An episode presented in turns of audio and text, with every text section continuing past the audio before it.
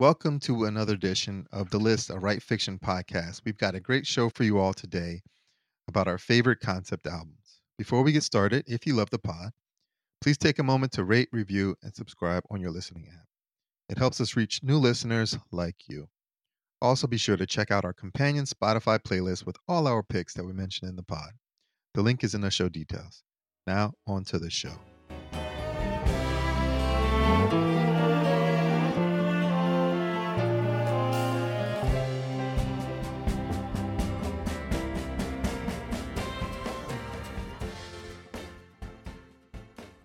What is a concept album?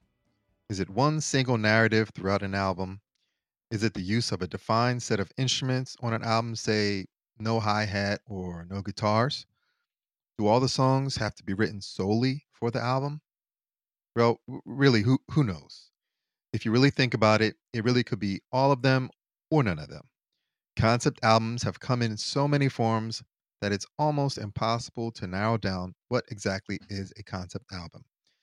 I mean, if you have records like Frank Sinatra's In the Wee Small Hours that contain songs assembled around a certain sensibility, you have The Who's Tommy, which is a rock opera where all the songs progress a single narr- narrative around the story of Tommy Walker, or you have John Coltrane's A Love Supreme, which is a through composed suite of four parts reflecting his deep spirituality. All different in almost every way, but the same in that at least some people consider them all to be concept albums. On today's show, we are going to take a look at how people view and think of these peculiar records as we discuss our favorite concept albums. So hang out with us for a bit and see if our list matches yours. And with that, on to the show.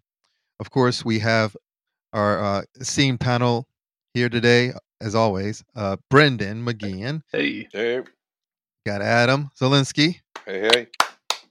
Freddie Berman, Hello. And myself, Aaron Brown, the John Stockton of podcasts. And we're going to kick it off today with Brendan. So, Brendan, what is your number three favorite concept album? Well, good day to you, fine gentlemen. I am kicking off today's show with the wonderful psychedelic journey that is the 2002 record by the Flaming Lips, Yoshimi Battles the Pink Robots. I love this record. I think it's hands down their largest commercial success. It's the one everyone knows the song Do You Realize? If you know any Flaming Lips song at all, that's probably the one that you know. And it's a really cool record. I mean, even it's debated whether or not this is a concept record, even by the band. In my in my opinion, I think the Flaming Lips can't not make a concept record. I think that's kind of their thing. So I love the the story that this takes you along, and it's it's just weird and wonderful. The sounds are great, the production's great, the songs are super interesting and and real and and not real at the same time, and I just love it. So there's my number three. Very cool. Very cool. Adam, what is your number three favorite concept album? coming in at number three. Um, I, I actually just gotten into this one. I mean, a, a lot recently. I found it, you know, found it for five bucks at, at, uh, at the vinyl shop. Uh, Arthur by the Kinks, and Ar- Arthur kind of ties around like uh, some themes of like post-war Britain, where like you know uh, people just have all this nostalgia for you know before the war, and and uh, you know maybe there's this idea of like emigrating to Australia, and then like Shangri La's like you know fake being fake comfortable in your you know you know. It's one of those things where maybe like britain kind of you know the commentary that they like lulled themselves into thinking everything was fine now and it really wasn't uh and then the songs are really catchy uh i think you know i don't think the kinks get enough love so but uh, so i threw them in here number three arthur Very cool. I think you're right about that. I think the Kinks don't get enough love. I don't know anything about the Kinks, but I really enjoyed this album. Ah, um, cool. Freddie, what is your number three favorite Yes, yes. concept album? it is Odessey and Oracle by the Zombies, which I guess is their Sergeant Pepper's. Uh, and believe it or not, it's o- their second album. They really didn't have that prolific of a career. And it was recorded in 1967, pretty much. It was recorded when Sergeant Pepper's was released in the same studio using a lot of the same gear, using the same four track Studer machine that the Beatles used, using John Lennon's Mellotron, which was left at the studio. Hmm. And uh, yeah, I'm not sure if initially they set out to make a concept album, but this is their quote unquote concept album, in my opinion, and a lot of people's opinion. Odessey and Oracle. And something to note Odyssey is spelled incorrectly. and but they they were artists messed up who was doing the cover design, but then they just said, Well, we meant to do that. So if you look at the Oh, cover, Sure. it's uh maybe that's part of the concept. Coming in at number three, Odessey and Oracle by the Zombies. Classic. Yeah, definitely is a classic. Um, so this is me, Aaron. Um, and my number three pick um, is uh, an album called "Not in Our Name," uh, released in 2005 by Charlie Haden. It's just listed as Charlie Haden, but it's um, Charlie Haden and the Liberation Orchestra. And um, so um, I picked this album one because I thought picking, I found that picking concept albums was was hard, a lot harder than I thought. And I found this on a list of um, of concept albums. I never thought of it to be a concept album, but it is, I guess, according to them. And well, really, what it does is kind of um, pull together, you know, a lot of you know thoughts about the American consciousness, thinking about America as we in that time period we were going into war, and you know, or we were at war. And so a lot of the titles kind of reflect that. Not in our name. This is not America. Blue Anthem, America the Beautiful, which has snippets of America the Beautiful, Lift Every Voice and Sing, Skies of America, Amazing Grace. And, and so it's really kind of America focused. Um, and um, it's just a beautiful, beautiful record with some killer players on it. And um, so, yeah, so that's my number three concept album. Um, kick it back to you, Brandon, for your number two favorite concept album. Yes, my number two is also my favorite record by this particular artist. And I'm talking about 1965, John Coltrane, A Love Supreme. And to me, this is as conceptual as concept albums can get. The four movement work that is basically a testament to Coltrane's spirituality and how deeply he went there. And the, there is so much to uncover with this album. And the casual listener could just hear this and be like, all right, that's a cool jazz record, which it is. But there are layers upon layers of it. It's definitely Coltrane's most thought out record. In my view, it's a masterpiece. And you have themes that are woven throughout the whole thing. And then there's the poem, which to me just like is the cherry on top of the concept cake or sundae, if you will. And it's where he recites a poem that he wrote through his saxophone, syllable by syllable. And you can hear that in the last movement of it. And it's gorgeous. I just think this record is just um it's an amazing work and it's about as good as it gets for me. So that's my number two. Wow, I didn't know that about the uh, poem part. Me neither. Incredible. Um, Adam, what is your number two favorite concept album, sir? Number two, I I go back to my my country sensibilities and my boy Willie Nelson. You- You're Uh, Willie Nelson well. I happen to uh, know a few of his songs, and I chose a phases and stages as number two because um, it's right in his mid seventies breadbasket. I mean, he was at his peak in a hundred different ways. He had, you know, just he had been in Austin for a while and kind of got his himself, uh, you know, laid out.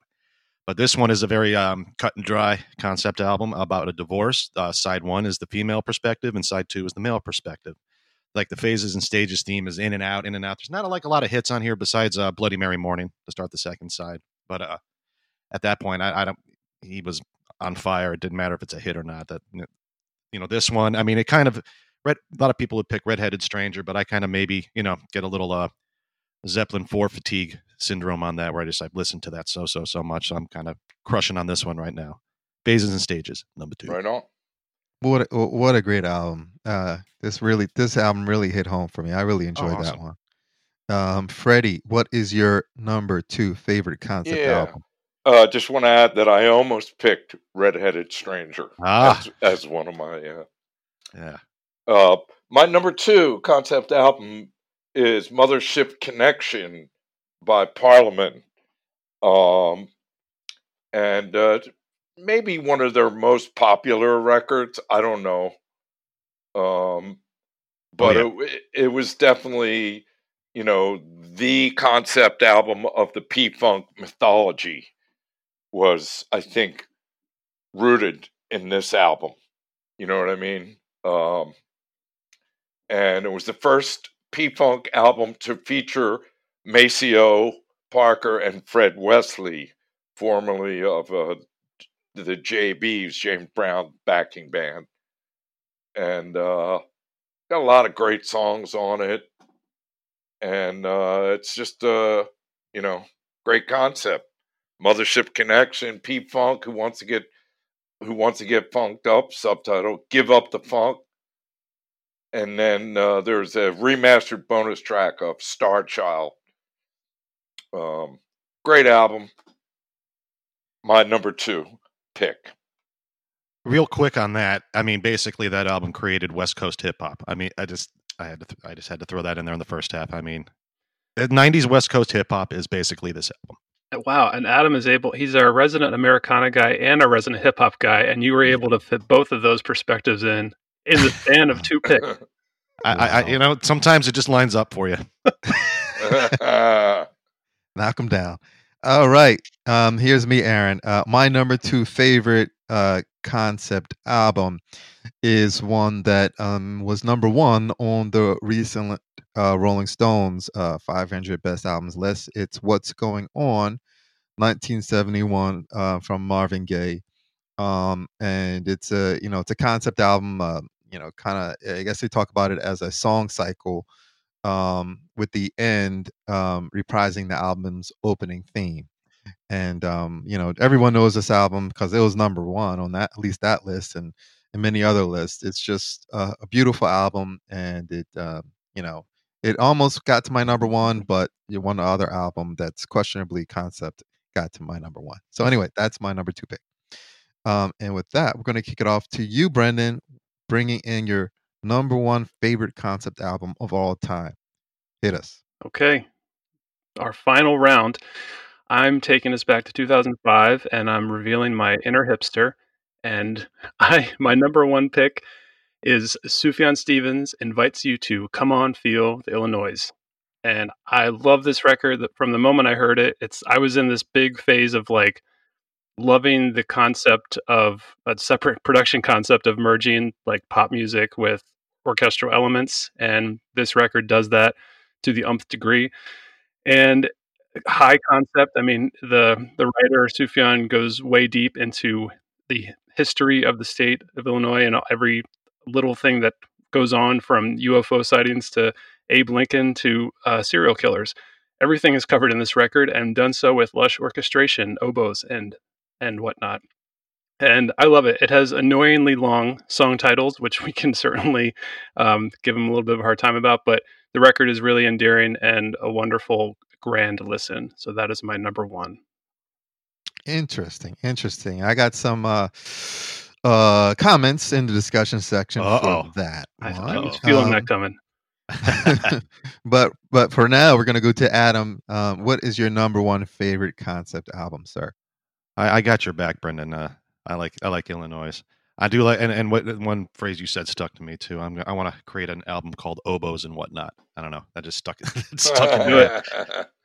Um, my number one is a a kind of a sprawling, uh, borderline masterpiece uh, by the Magnetic Fields, aka mostly Stephin Merritt, known as 69 Love Songs, and uh, this kind of put them on the map. Uh, or I mean, it's just you know, it's I don't really have to do. I don't have to really explain this. It's 69 it's it's 69 love songs. And uh, what's the concept, Adam?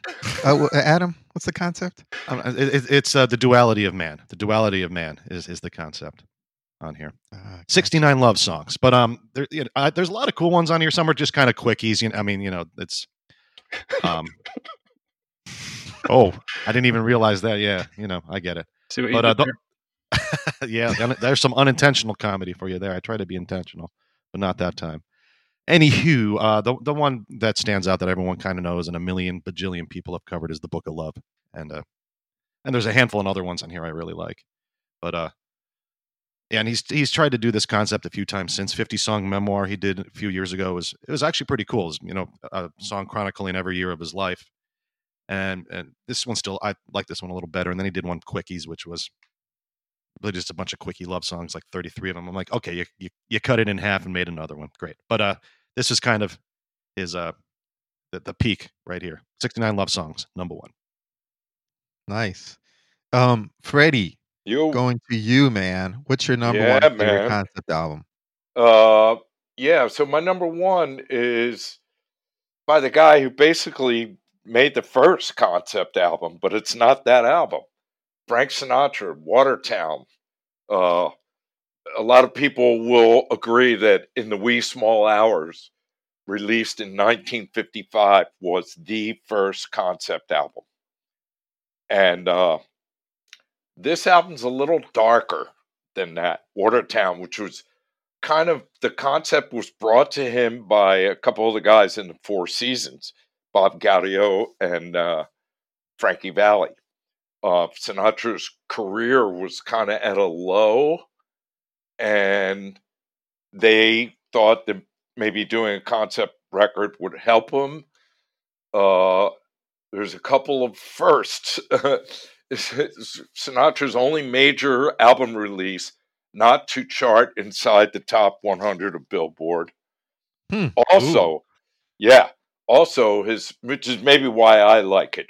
Also, maybe his first, definitely his first uh, album where he recorded over pre-recorded orchestral tracks. He was used to doing going in the studio and doing everything live with the orchestra. Wow. They Hmm. worked the other way around on this one. And it's kind of a it's a little bit of a sad story. It's about a man from Watertown, New York, whose wife and two boys leave him for the lure of the big city. Kind of a depressing story. Number one pick, Frank Sinatra, Watertown. Wow. Um, so uh, I, I, Freddie, absolutely love this record. Never heard of it, and I Ditto. felt Ditto. I felt like um, bad about myself when, this makes when you I saw this. about yourself. No, I feel I felt bad about myself. I was like, Aaron, I thought you were somebody, and you don't know this record. You are nobody. Um. So anyway, that's what I thought about that one. It's incredible, It's incredible. pretty good. Um, so eh, I'm picking up the rear here, and uh, this is Aaron. And my favorite um, concept album of all time is uh, Mary Lou Williams presents Black Christ of the Andes, uh, released in 1964. And um, just a quick, quick an aside. Um, uh, it's by Mary Lou Williams as well. But a quick aside is that I've been trying to get this album into one of our lists for like 20 weeks now Boom.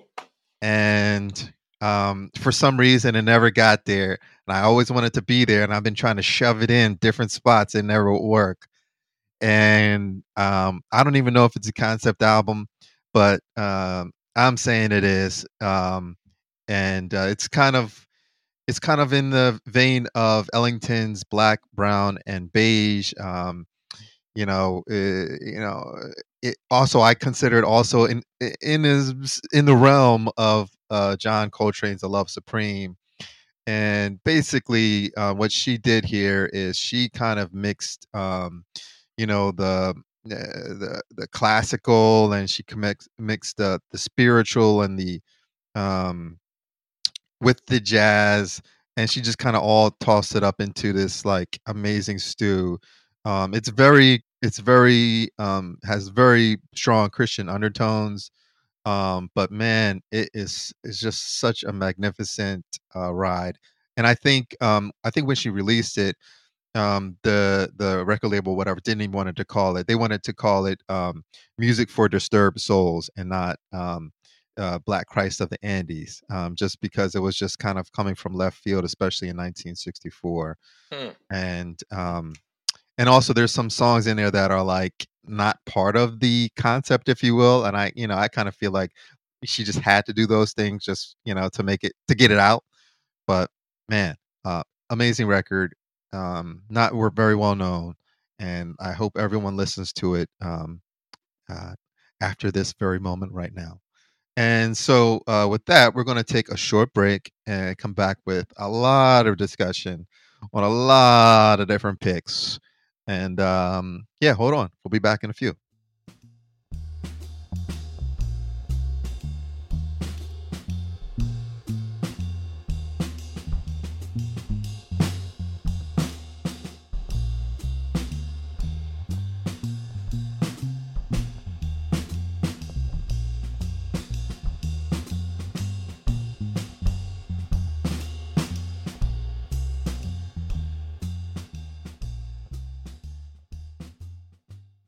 And we are back. And um, so, in preparing for this episode, we we of course we put together our Spotify playlist, which you can um, check out all our picks um, that we talk about in the pod. Um, and listening to this that playlist in pre- preparation for the show, um, it was really hard to put this um, on on on on um, what is it called again?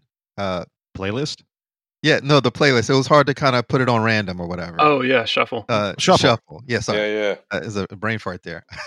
anyway, it was really hard to put it on shuffle uh, just because each one of these songs, from the Kinks to What's Going On to you know uh, Mary Lou Williams, um, is just like vastly different, and um, in a lot of ways, it's it's not only vastly different from a musical standpoint, but just from a standpoint of um, these are kind of way deep, kind of artistic, you know, explorations that you know maybe require a little even more attention um, beyond just like a genre.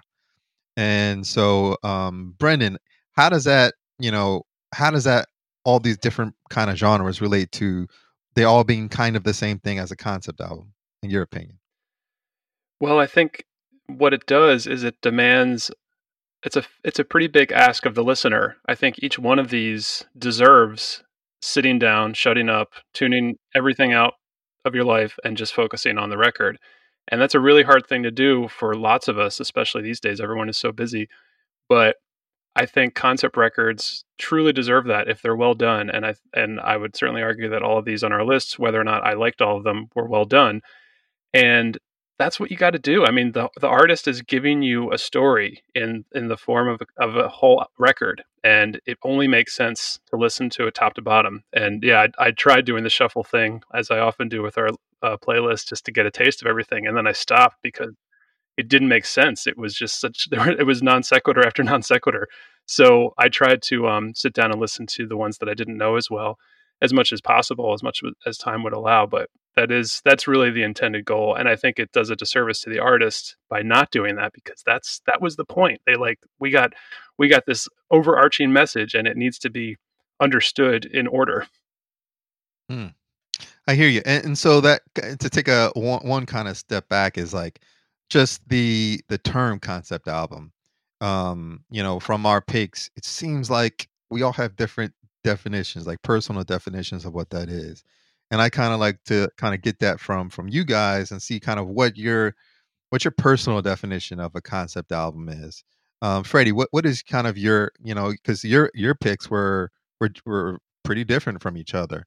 Yeah. Um, so how do you define a concept album? Like what well, like and then and then if you could kind of like say what isn't a concept album to you?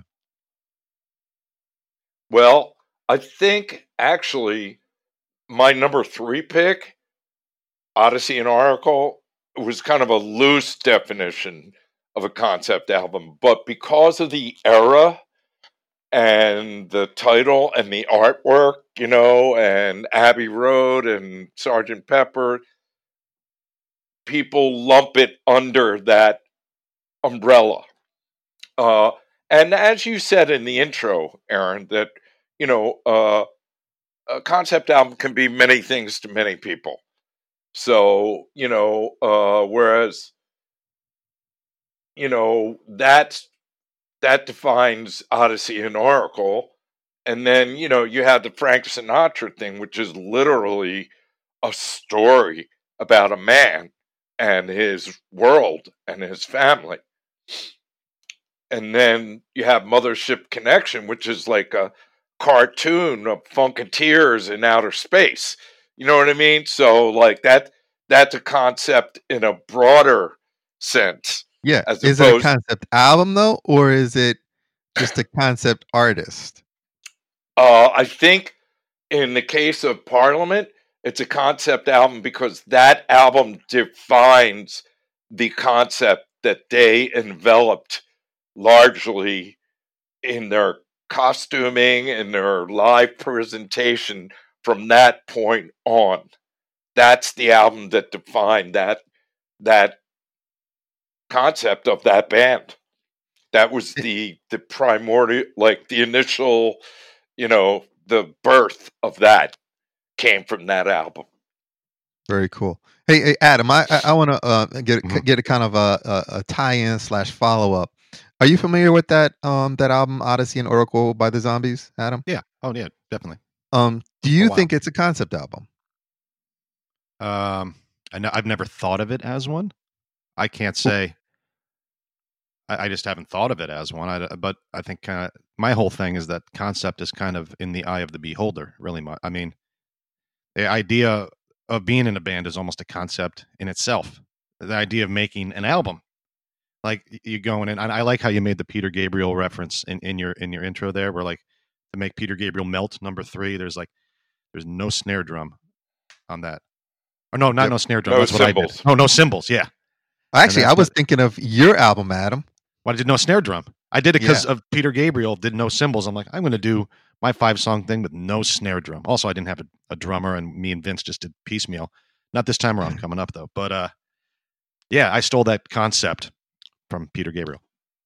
So does does that mean um, anything is a concept album? Because that, that's what I was kind of and when I was like going through these songs, I was like, you know what?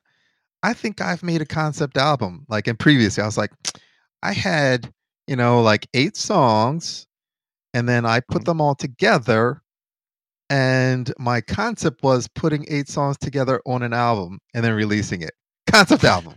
i what I, a what- concept. I think what we're seeing here, because I kind of, I'm, I'm kind of, I buy that. I kind of buy that, Aaron. Where I, you know, I, I, any kind of a thing that's not just a, that is, you know, an artist is putting together is almost a concept. But uh, I think what we we're learning here, especially Freddie, you did a good job of it. Is there's a lot of sub, a lot of sub concepts to get, you know. It's not that is it a concept album. It's what type of concept album. I think is where you have to go. Right. Mm. and and so I think the when people think of the term concept album, to me, I think there has to be a certain amount of almost theatrics involved to the concept, or or the there is like one kind of overarching theme that can that every song can go back to and relate to. But I have to I have to kind of agree with Aaron, like any good album, I think, is a concept album in a lot of ways because like we've all made records. We all know that there is like a really, a really um, lot of thought that goes into what songs belong together and then what sequence they should go in. I mean, everyone knows when it's not Yeah. right, and then you know when it is right. If you put those group of songs in the right order and they have a certain flow to them, to me, that's really kind of uh, edging up close to a concept because it's got a flow to it and the songs make sense together. So it is, uh, yeah, it definitely is is a is a term that is relative. I think. But yeah but like saying with like watertown or like 69 love songs phases and stages like there, there's there's direct concepts too. And uh, we don't want to like i don't really want to put a huge wash on the whole idea but there are like direct you know. But i think that's where you know that's what we do here. We take you know we take the term and we we we take it you know take it to task. And i think this is what we're seeing with uh, with the whole concept thing Well, this is this is John Stockton here, and um, I'd like to disagree with um, Aaron on this, um, and uh, and say that yes, anything could be a concept album. However, when I think about it in terms of um, maybe there's more thought of art or the expression in terms of when you think about concept albums or the term concept album, because just having just thinking about it in terms of concept is like a form of kind of putting some sort of artistic thing into it um, which is maybe it could be the same as as as business, but it might be different. Where I think about um, you know artists that um, like Britney Spears or somebody like that wasn't it's no concept it's no concept album Oh, well, there's 250 writers on every track. It's like, yeah, the concept is we're just getting concept to write we're going to to- make some money Yes. that's the yes. con- uh, uh, commerce. Yeah maybe that's a commerce album as opposed to go. a concept There you album. go. Yeah. There you go. but um yeah i think in terms of of all these kind of picks and like just the terms like there's a little more uh you know the the the scale is going bending a little bit, bit more towards the expression side as opposed to the commerce side and like i said it doesn't mean they're they're you know they're two different things but they can't be at the same time but it's more of uh you know towards the the the art thing of it uh adam what do you got man Well, I think uh, my, the other thought that comes to me about you know on this existential concept idea is uh, I think you can talk yourself into an album being a concept album, like to you, from like a like like nostalgia or some, something or like that. I was talking, I I did. I, t- texted Brendan a few days ago because uh, like that Flaming Lips uh, album from 2000, like that year has resonates so much with me. I had a lot of you know made a lot of personal and like professional changes at that time. And so like that album and like, you know, Yankee Hotel Foxtrot, Beck's Sea Change, those all like those always take me to a place. So like that that's almost a concept in itself. Totally. And, and uh, sorry go ahead brendan Well, so I think that's a great point too because it speaks to just how how personal we make music that we listen to because songs that don't have such a defined concept or overarching theme, songs where lyrics are a little more abstract, we just make them personal by default.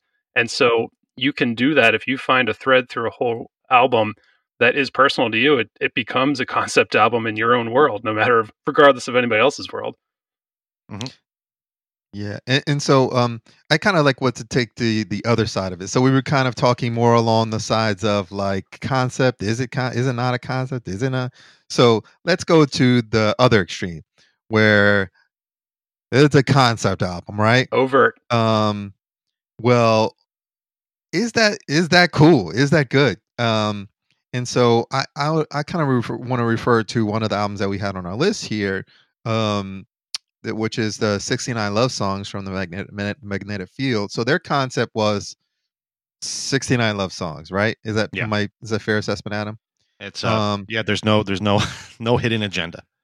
Uh, well, like that concept. Then you were kind of mentioning that he did a couple other albums that had 51 songs or 31 songs or whatever.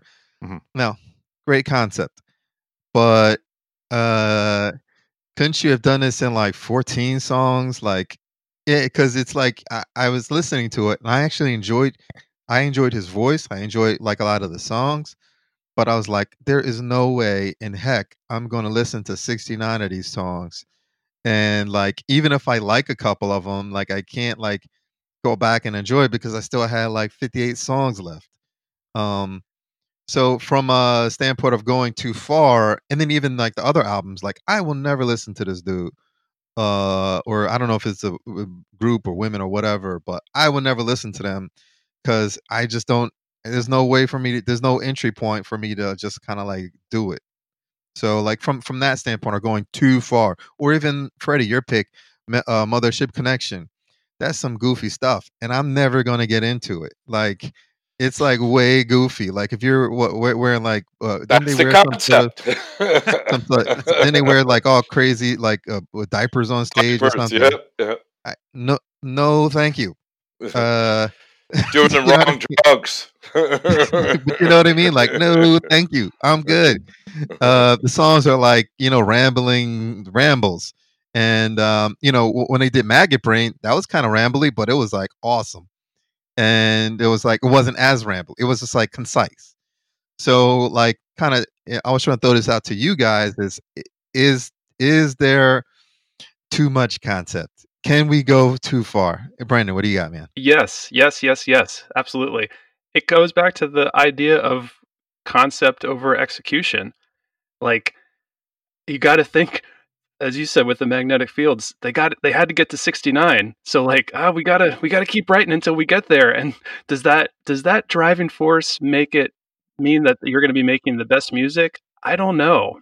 like sometimes if you have a concept that that you've com- that you've committed to does that now mean that everything has to fit it no matter what and that then you're making some compromises that you wouldn't normally make when you're making a record? I i wonder um, but at the same time like sometimes it's helpful to have parameters on a project. So i guess it all comes down to the individual writing process and what works for you. But i do tend to think that there there have to be compromises that are made because you you're in a concept now and it doesn't always mean great songs. It means you're writing specifically for the idea Co- a compromise with who though? Yourself. yeah with your Is it compromise with yourself, or compromise with the audience, or compromise with the record label, or i All think of the above. Yeah, well, I think it starts by compromising the writing process because you're writing something you're writing something that is that has to directly relate to the concept, not writing something that because you think it's good. So, and then I think that that then ripples out towards all the other things you named. Freddie? What do you got, man? I I will say um, to that end, um, one of the most famous concept albums, which nobody picked, uh, is The Who's Tommy. I don't love every song on that record. Never had it. It was Because it's it- bad. I mean, no, the record itself is not bad, but there are some songs that like go to what Brendan was just saying that you know that's part of the story. And some well, it was a rock opera too, so not every song to me was great. It's a hard listen for me that album. Same. Adam, what do you got, man? Uh, you know, they have a term for an over conceptualized album. You know what it is? Well, Prog rock. Yeah, we there you go. Not always, but yeah, well, No one I mean, picked a prog to- album. No one picked one. So wait a second. uh, Does we that mean that episode. Yeah. does that mean uh the Magnetic Fields 69 Love Songs is that a prog record? It's progressive in one way. No, I, actually, it's a based off his inspiration. You know, in, in doing our wiki research, I didn't know all of this off the top of my head. Let's not let's not lie to each other. Is um Charles Ives' uh, 114 song, 114 songs from you know Oh, way back. I've never listened to that, so it's like it's like a, and it's a bunch of just random type of different songs. And he's like, oh, I can do that. Maybe maybe 69 wasn't the number. Maybe that's just that's just what they got to. where they landed, and then uh, it just happened to be love song. That's interesting. you know- I would never have drawn the parallel to Ives, but that actually makes sense to me. I I, I want to stay on this record, Adam, because I feel like I've never been cool enough to listen to the magnetic fields. So, what would be a point of entry besides 69 Love Songs? Because I did have a hard time uh, uh, entering through that record. Oh, oh, um, Get Lost is a great. That's like that's the one that's like right before this, and it's uh, or a little bit. It's it's great. It's like forty minutes long. It's kind of it's kind of groovy. Um, Charm of this highway strip is also quite good. Um, this is the only. I mean, this and the fifty song memoir super long, but the rest of them are like normal length, and and he varies. He varies a lot. How how just a real quick how I like. I'm not going to claim to be cool enough to listen to this album, but I, I have many times. But um, what I had to do the first few times around um, is you you find one you like, you make a mental note, and then you listen to one you're like, eh, not right now, skip, and not right now, skip, skip, skip. Oh, okay, I like that one. And then the first time around, there's maybe like half a dozen I really dug, and then I kind of just you know gradually started you know digging in between, and you know I don't love every song on it either. It's a really really big uh, you know it's a really uh, a big project, you know, and uh, uh, it's just impossible. It's not impossible to love every single thing, but it's it's it's a lot to intake for even like I feel like I have a bigger attention span than some, but this this this is kind of big. And and, I- saw that it it was released in in 1999. Um and uh, man, thinking back then is like, so how many CDs was it? Did it come in like a, a Triple 10 CD. CD pack? Like, like no way am I buying this and spending like because this was back in like that Well, yeah, you period have to go to the wall. You have to go to the wall and spend like twenty five dollars for this Wait, thing. Yeah, or, or more, thirty bucks or something Yeah, for this triple. song where you're only gonna like like what ten songs out of the sixty nine? No, And you got to thank hit the I'll wait button. for uh, skip. yeah, I'll wait for uh, you know, uh, Napster or somebody to come and uh and, and hit me to this. Uh, but um, you know, I I just want to switch gears a tiny bit, go back a tiny bit, and say, you know, when we're talking about the prog rock, um, maybe these are prog rock, maybe they're not. But I, and thinking about when we brought up that term, um, I'm like, in that Illinois album from Sufjan Stevens, that's a prog rock record. prog folk. Interesting. Yeah. It's a prog rock record I could see because that. it it goes like it because what, what what's that um the Lamb dies on Broadway or something like that was the Lamb Lamb lies down on Broadway. Yeah, lies Genesis. down on Broadway. I was thinking about that in terms of this, and I'm like, not that far off. Hmm. Weren't a bunch of his albums concept? I mean, named after states.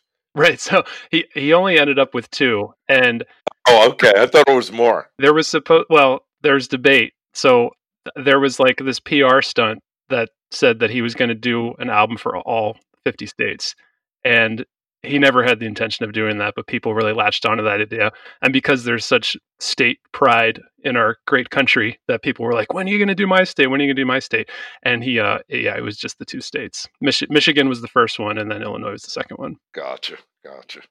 Midwest. Maybe one day he'll get to it. yeah he's going to have to live a pretty long life Yeah. Or just really get inspired really fast. So, uh, d- digging into into the records like more a little more deeply, um, um, that Illinois record specifically, um, I thought that it was creative. I'm really happy I got a chance to listen to it because uh, his voice has always turned me off.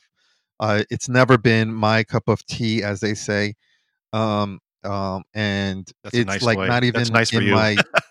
that's not even in my my cabinet. It's not at the store I go to. Oh, here we It's just. I found it in the garbage under it. it's not in the state I live in. Um. What other analogies you got there?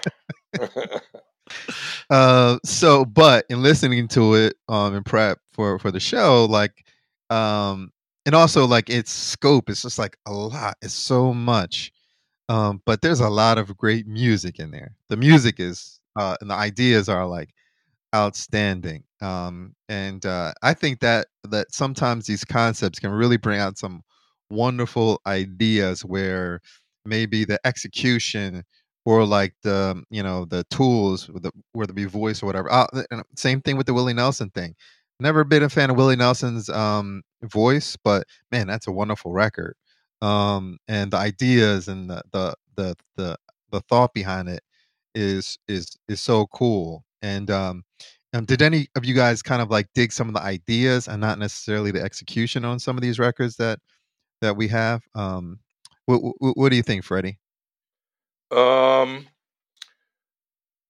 I don't know. I mean, excuse me. When I first heard Odessey and Oracle, it was years ago. Except for a couple of songs, I wasn't really over the moon about the music. You know what I mean? And uh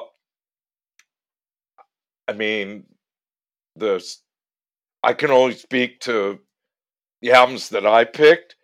Uh, real quickly, I, I I'd like to change the subject, but at the same time, talk about the uh, answer your question. Uh, my one of my honorable mentions was um, the Kinks, the Village Green Preservation Society, Ah. and it's a. I think the songs are really good. The execution, you know, I don't know, but the songs are really good. And you know, the Davies brothers, they had a thing before they started hating each other. Maybe they always hated each other. I don't know. So sometimes the the concept and the songs supersedes the execution for me.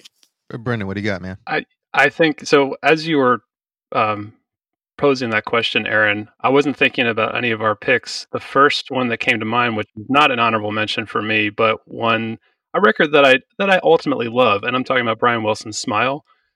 I think that the bright moments on "Smile" are amazing, but uh, le- just vegetables, I'll leave it. I'll, I don't need it. Or cow. I don't need it on the record. The rest of the record is so amazing, but so like to your point, just like the song, like the the the way that uh, the concept informs the songs can can certainly have mixed results, shall we say? Yeah, uh, um, actually, I never really even got into Smile because I try I tried to get into it, and it was just like the the execution was just so underwhelming for me that I couldn't get to uh the concept. And I maybe that's a balance that, you know, a lot of these folks have. Me, I think uh, this is just me speaking. Is like I think some of these uh, artists out there, you know, the concept is everything because otherwise, it's not a lot of um, it's not a lot of meat on the bone. Um, so like for instance, um, I, I don't mean I hate to do this to you, Brendan, but um, the Flaming Lips is Yoshimi battles the Pink Robots. Um, there's not a lot of meat on that bone. Like um, as far as like when I was at least because I'm a vocalist, right? Um, that's not all I do out there, people in the world. But You also know, dish I, out dimes as John Stockton. I also dish out dimes. Um, but um, like his voice is just like so nothing. Um, it just doesn't do anything for me. And like you know, while the production is cool, it's not that cool. However, like the idea is really good, and the idea on all the other albums good, and, and sim- very similar to Mothership Connection. Like as like as like um as like a black guy, I like to see you know like a black artist kind of taking those uh, artistic kind of leaps out there. Um, but the execution is just like no, thank you. It's like there's just not. Uh, uh, Freddie, what do you got? I, I, and I hate to say this, but I feel that sometimes your position as a vocalist hinders your enjoyment of records that are by artists that aren't necessarily known as great vocalists. Does that make sense? So true. I think so he's self-aware of it. so so so so true but but i will say um like with john coltrane's a love supreme it's i don't ever i don't even think it's the the vocal i think it's the quality of the voice so the quality of john coltrane's horn um as an example is what i is what keys me in it's just the quality of it the the the tone the timbre the you know the the fullness um it's just that's the thing. So it's not it's not like a great vocalist or whatever, but it's like the tone, the you know, it's like the quality of the of the melodic instrument or whatever. Adam, what do you got, I'm? I'm, I'm gonna I'm gonna pile on against you a little bit here. Please, I love it. I love it. because uh because uh, nah because uh I don't know. I think I think you you you tried to sidestep Freddie's point just a little bit, and I'm just going to kind of reel it back in here to the to the center a, a touch. Because yes, the quality of the instrument, but Little hand checking. no, you, you, roller Little arm derby. bar? I'm gonna I'm gonna roll the derby into the boards here. um, sometimes sometimes the quality is, isn't like the the concept. I'll put it so to speak. Sometimes the the character of it matters more than the quality. You know, or you go into like a Bob Dylanish or like like hip hop. You're going to say the quality of like you you like some hip hop. You're going to say the quality of the, the you know his speaking voice. You know, That's a great point, actually. Can can I jump in, or, or you, oh please do, please do. well? So, for instance, I'm like super into T.I. right now. Like, Huh. I'm deep into Ti. Quality of his voice is amazing. I love the quality of his voice. Now, a lot of the songs that he's in, I just can't get into it. But man, the quality of this dude's voice, so So that's like the killer. Uh, the opposite. It, it's the op the opposite of the concept where you like the execution but not the writing. Yeah, And I think they can be separate. Like Aaron, I think the to me the underlying part of your point is high creativity. And I think without a doubt every record on our list is high creative value. And I think that's at the heart of a great concept record. I'll throw that out there. But also I think a sticking point for you is if you can't get past a voice, you can't get to the record. And I, I, I don't Yeah. know of a single exception to that in terms of us doing our show. Like the the voice is kind of the where it starts and ends for you. And so I get that Wayne Coyne isn't the best singer in the world. I think he works Nope. what he has, and personally, and I think he sells it. And I think that you have to do that if you're not a great singer. But also, like the tiny amount of singing that is on a Love Supreme is Coltrane's old croaky voice. He's kind of froggy but like you believe every every utterance that comes out of him because he's so direct about it. that's that's totally it. And, and I mean, going to the same, you, you, you, it's like deep in your soul. It's like, yeah. And, and I mean, uh, and going to uh, other another artist that we didn't mention today, but Nina Simone, she does not have the quality of her voice is not like the best or whatever. But man, I feel every little thing that she is saying. and that's like the difference I think between like her and Bob Dylan or whatever. You know what I mean? Like, you know, the, I just don't feel it. I just do not the- feel what he's saying. On the other hand, Brian Wilson, great singer. You didn't like the material. Uh, Very true. so Right. it, it, it works across purposes. There, Yeah. There's there's validity to every point regarding. It's an interesting peeling back of the layers, thinking in it, you know, we're really just we're really just deconstructing an al- album, the idea of an album today, and and and the parts that were that you know perks our ears to said album.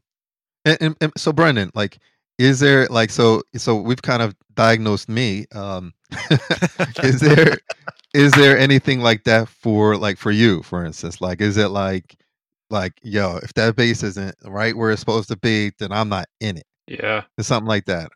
Yeah, I think I think we may have uncovered for me that if the production is great enough, I'm in for the ride, no matter if even if the songs fall short a little bit. So I think that's where I kind of can I can be a little biased in that. And so an, an example of that uh, would be one of my honorable mentions for this week's show, which is Bjork's album Medulla, and it came out in 04 if you guys were to listen to this record, you might find it hard to listen to. It is like I love that record. it's almost all vocals. Oh, you love that record?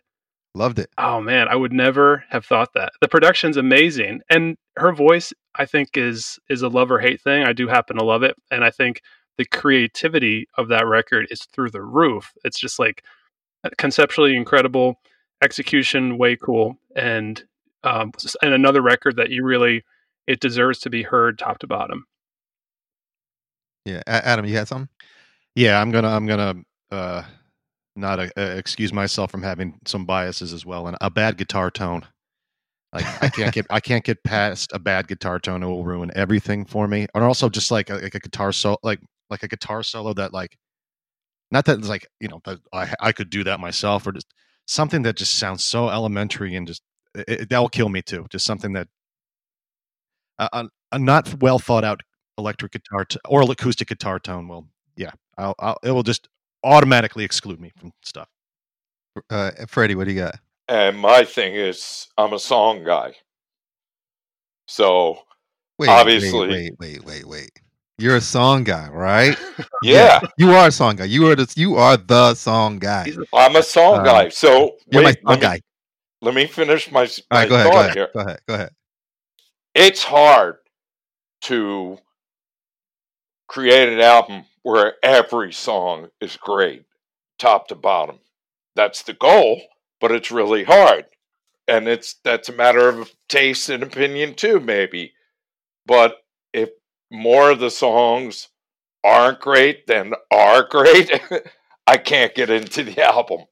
That's that's my litmus litmus test is songs. So wait, wait. As the song guy, Freddie, um, I'm thinking about one of your picks. I know which exactly what you're And so, for say. instance, when you pick up a song like "Super Groovealistic," Yes, all right. Funky Stack She Station. You know what? All right.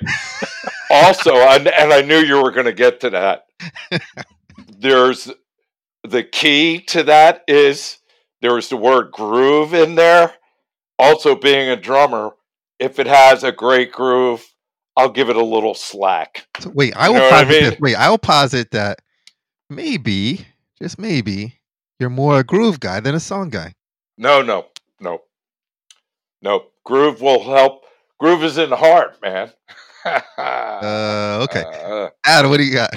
Adam- Adam, I- Adam, Adam is me. I uh I want to go back to you, Freddie. Um, yes. just because uh, there was a, uh, r- real quick uh, preamble here. There's a, a time in my life back in a and like uh, Aaron, me and you still playing in Scranton. We'd like go be in New York all the time, and uh, and we'd pl- listen to Sinatra constantly. I just I listened to tons and tons, and I thought I, I thought I had all of everything with Sinatra. And then now at this point, you know, all these years later, like every few years, an album will like catch my ear, and I'd be like. Damn it! How did I not know this one? And the the, one, the, la- the recent one was the Antonio Carlos Jobim one, Oh, that yeah. found- and, I- and that was great. But this one, I was just uh, doing my chores this morning and listened to this, and I'm just like, oh man, where where was this I- album? I feel so terrible about Yeah. myself and So about you. Yeah, Adam. We should know this. bubbling under, bubbling under the We top should know this, 100. man. Well, Me and you, well, Adam. We should know this. I know I'm so disappointed in myself. I'm going to get it on vinyl when we're over here. I found a few options on eBay. But, nice. but uh, nice. Freddie, but Freddie, um, what's your what's your uh, history with this album and knowing it? Um, I just knew about it because you know, number one, I was also a big fan of the Four Seasons, Mm. And just knowing that they collaborate, kind of collaborated with him on that, you know, makes it special to me. And uh, you know, I mean, Sinatra's great. Um, here's the thing, Aaron. This is for you do you and all you guys you all guys have all you guys have great ears um you guys ever notice that frank sinatra sings a bit under the pitch consistently. Like that's part of his thing. I don't know. he sings flat. I always feel like But he's not- scooping a little, like scooping. yeah but not flat enough to to make him a bad singer but that's like you know some singers sing sharp some singers sing flat. It's very rare that you find a singer that's like hmm. right on the pitch I know what I think, mean? Uh, I I've never noticed. I thought he sings. I think he sings perfect. I mean, Um, what's Eh, perfect number one but uh, next time Sinatra is number one. Next time you listen to some sinatra just just think about what i just said Well, it, it, it- thinking about And it right in, in this right right now, it's like you know when I, when I hear like singers or just any like like soloists or whatever, if they're sharp, I cannot stand it. I, no this has got can't- nothing to do with suck no, no, right. is- No, I'm this just saying like I'm as a pitch. Like if a tendency a pitch tendency I think I think I just gravitate towards whatever that pitch is. If it's a little lower, then that's fine. But if it's a little higher, I can't stand it. And I think maybe because I like Frank Sinatra so much, and maybe some other artists, and then maybe that has kind of infiltrated my tastes. right Where like the opposite is just like, no, thank you, I cannot do it. sharp you mean Yeah, yeah, yeah, Yeah. sure. All right. yeah I love Yeah. the guitar on that. The the guitar the uh, on that Sinatra album is just like I'm not used to hearing like Sinatra with guitar on. Like it just sounds so pleasant to me. And as a guitar player, I'm like, ooh, Yeah, there's a lot of heavy studio uh, players on that album. Mm. Uh, I think the guitar is uh, Jay Berliner, who went on to have quite a uh, studio career. Um, the horns, a lot of the horn players are guys that play on a lot of the CTI records, like the heavy New York Cats, you know, Urbie okay. Green, uh, Romeo Penque, Phil Bodner. You check out some of the old CTI records. These are names that you will see over and over and over again. Richard Davis on bass. Hmm. You know, just like heavy, heavy cats. big big boys. Yeah. So, uh, well, now we're gonna we're gonna wrap up soon, but um, as always, I kind of want to um, kind of wrap it up with any like kind of closing thoughts um, on you know concept albums, on our picks, on um, some of the things we kind of talked about today, and of course, you know who I'm going to first, uh, Adam. Hmm. Yes. What's on your course. mind? I don't know. I think uh, what was kind of fun about uh, compared to like a lot of our other podcasts, I, I had a, this feels like a different takeaway than usual. I feel like this is more like we got to share some cool stuff we like, and we really just it was really conceptual, you know, air quote conversation. I think we really, I think we really dug into everyone's kind of uh, uh, you know, uh, uh, method of how they of how they like or don't like an album because uh, same we were saying concepts we all took the a lot of license in our choices and i think it just True. is more and we got to bring some fun stuff to the table that we like so that, that i i really enjoyed this one Well, uh, actually, um, to follow up with you, Adam, I I got some homework for you. So our next couple pods, whatever they are, Mhm. um, I want you to tell me when you hear those guitar tones that you don't like. okay I wanna know what I that like sounds like I, I want to get like a button that makes a noise. Yeah. bad No tone Eh. Bad tone. or trombone. tone. Wah, wah. yeah, yep. So, but yeah, I, I definitely Oh, want to hear that stuff on our picks right. uh, in the future or whatever, please. Um, and I'll have same my, thing ba- my bad for- tone for- awards. Yeah. Yeah, and the same thing for you, Brendan, and you, and you, Freddie, for your um your your kind of eccentricities. Um, but for you, for you two guys, um, did you have any kind of uh, thoughts like on overall the concept album or that thing? Freddie, I'll go to you first. Well, I mean, I have to somewhat concur with uh, what Adam just said that, uh, you know, concept is what we found out today is concept is open to interpretation based on our biases of, you know, what or enjoyment of any concept is open to our interpretation of what biases we have musically Right. that and we found out what everyone's is today to an extent Sure. so that was that was enlightening yeah, definitely, definitely. And, and Brendan, what do you think? a couple things come up for me. I think that above all, concept albums and all albums, if they're put together well, should be heard in their entirety. And I think as we go along in our lives, we've found that it's we live in a shuffle culture, and uh, I'm guilty of that myself. But I think so many records are not. Most records are not written that way. Let's say that. So uh, the concept album idea really highlights that but the, I think what I'm discovering myself through the even through the course of this episode was like if I'm listening to a concept album, my personal test is if I can visualize something unfolding in front of me, then it's a concept album. If I listen to an album and I kind of put myself into the story, it's not a concept album. Hmm. If that makes any Hmm. sense. Like a concept album for me, it's like kind of external of my own experience. It's telling a story that I'm trying to unfold, almost like reading a book or watching a movie or something. And then other records, I, I kind of hear more personally. And, and actually, I have to, uh, I, I, have to get this question in, Brendan, as you're, you're, you're, you're my producer guy. Um, have you worked on any concept albums in your role as a producer? Yeah. And what was that like? Several. Uh, it's fun. It's really fun. And, you know, again, it gets blurry because working on records, you want the record to make sense. So that's where the earlier discussion of what isn't a concept album comes up. But one that comes to mind I worked on several years ago was with an artist who was into it was called sound healing and it was all about the concept of the album was the seven chakras of the body and so it was 7 songs. And so sonically we had to make each song fit to where in the body you were. And so the way that the chakras work is you work from the bottom to the top and you end up at right third eye uh, at, at your head. And so sonically it had to sound like it was moving upward which is kind of an interesting trick to do audio wise and it was a lot of fun to work on so that was that's Hmm. that's the first kind of overtly concept record in my history that i can think of. I have a question. Um, i do a chakra meditation every day and each chakra is related to a different key. Did you guys take that into consideration we did yeah. you made the record each one was Right in on. their respective key.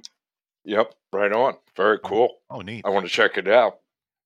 And just to follow up, Brendan, um, on that stuff, is there has there any been a, ever been a time where you're working on a concept album with someone or, or a group or whatever, and you're like, I just don't like internally you're saying like, I don't understand a word of this. I don't I don't get it. I don't want to get it.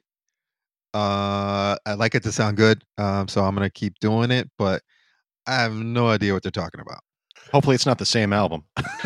uh, I try not to let that happen to me. And if I'm ever in that position, I think I have failed because I would have agreed to do something that I didn't fully understand or wasn't on board with. And so that I have to take personally as like I didn't I didn't invest myself enough to decide whether this was right for me to work on. Look at that! Look at that uh, uh, uh, uh, audience. He's a he's a, a a pro, a professional, as they as they say out there, as the kids say. He's a pro. I don't know if the kids say that, but he's a professional. I I wouldn't be able to do that because I I think like for instance, like I don't do the chakra thing. Um, but I'd be like, look, man, if I got to read five books on this, uh, I'm not the guy. Um, Good thing you don't.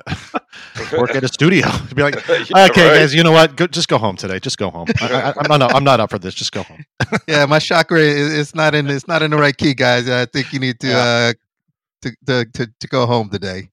Um, but on that note, um, I think we're going to end it there. Um, and uh, thank you, uh, you know, Adam and Brendan and Freddie, and for me, John Stockton, uh, Aaron Brown. Uh, this is the list of Right Fiction podcast. We'll be back again next week, and uh, uh, have a good have a good week, everyone. We'll talk to you later.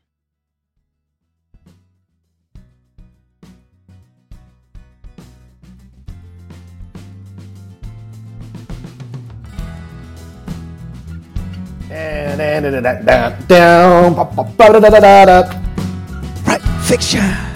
Yeah.